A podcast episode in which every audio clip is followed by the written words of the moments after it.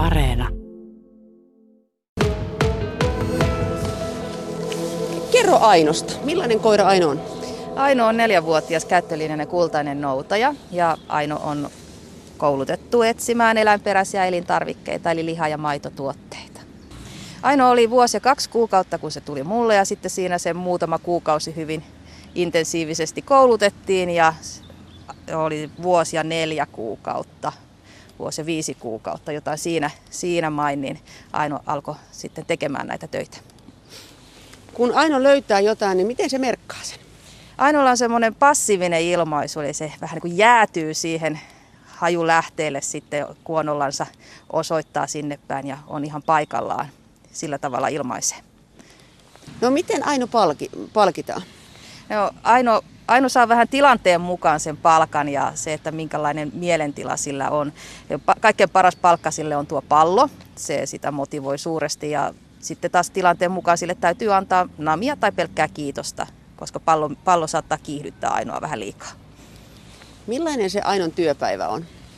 Ainon työpäivät ovat ihan samanlaisia kuin minun työpäivät. Tosin se aika, mitä Aino työskentelee, on sitten vähän lyhyempi, että ne on semmoisia lyhyempiä jaksoja sitten, mitä Aino tekee. Että se on semmoinen suunnilleen 20 minuuttia, mitä se koira jaksaa silleen ihan täyspainoisesti haistella. Ja sitten täytyy levätä.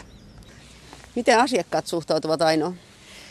Pääasiassa hyvin positiivisesti koko Aino olemus on sellainen, että se viehättää ja sitten tietysti on ihmiset jo tottuneet ja tulleet tutuiksi tietävät, että Aino on se ruokakoira ja tunnistavat Ainon ja tervehtivät sitten sitä. Kuinka, tai minkä ikäiseksi Aino voi työskennellä? No tullissa pääsääntöisesti koirat on työssä kahdeksanvuotiaaksi. Saattaa olla jotkut vähän, vähän pidempäänkin, mutta se eläköitymisikä on se kahdeksan vuotta suunnilleen.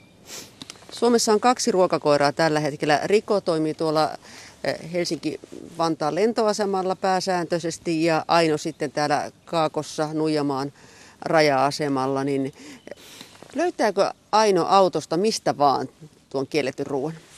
No periaatteessa kyllä. Että ei, ei ole ihan niin tiivistä paikkaa, paikkaa ilmennyt, että mistä sitä ei löytyisi, koska Aino, Aino myöskin on löytänyt näitä ihan säilyketölkkiin pakattuja lihatuotteita. Niin. Mikä on ollut semmoinen eriskummallisin paikka, josta olet tällaista kiellettyä ruoka-ainetta löytänyt autosta?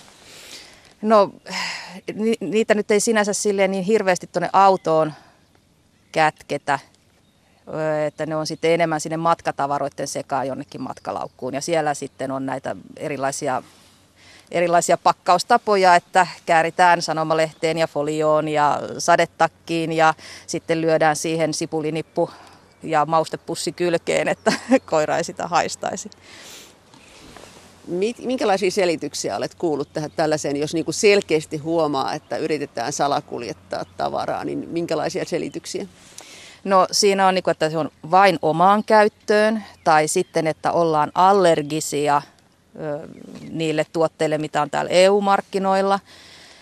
Ja, tai sitten niin kuin se, että, no, että mitä, mitä sitten niin kuin perheelle sitten annetaan ruuaksi, että tässä nyt sitten viedään, viedään sitten niin kuin ruuat, ruuat roskikseen. Että, ja, ja sitten tota, että totaalista tietämättömyyttä, että miten, miten ei, ei, ei tällaisen ole koskaan aiemmin törmännytkään.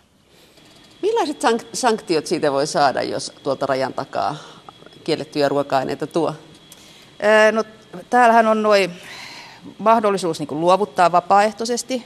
Ne on tuommoiset keltaiset jäteastiat, joista ne sitten menee hävitykseen. Tai sitten on, että tehdään tämä tämmöinen hallinnollinen toimi siinä, otetaan haltuun ne, tullin haltuun, tehdään siitä ihan paperi sitten.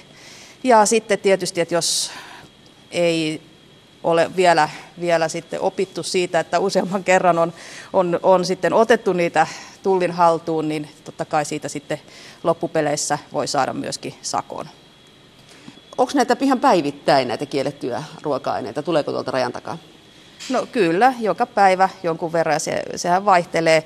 Saattaa olla, että jonain päivänä on vain pelkästään niitä eväsleipiä, muutama leikkele siivu siellä.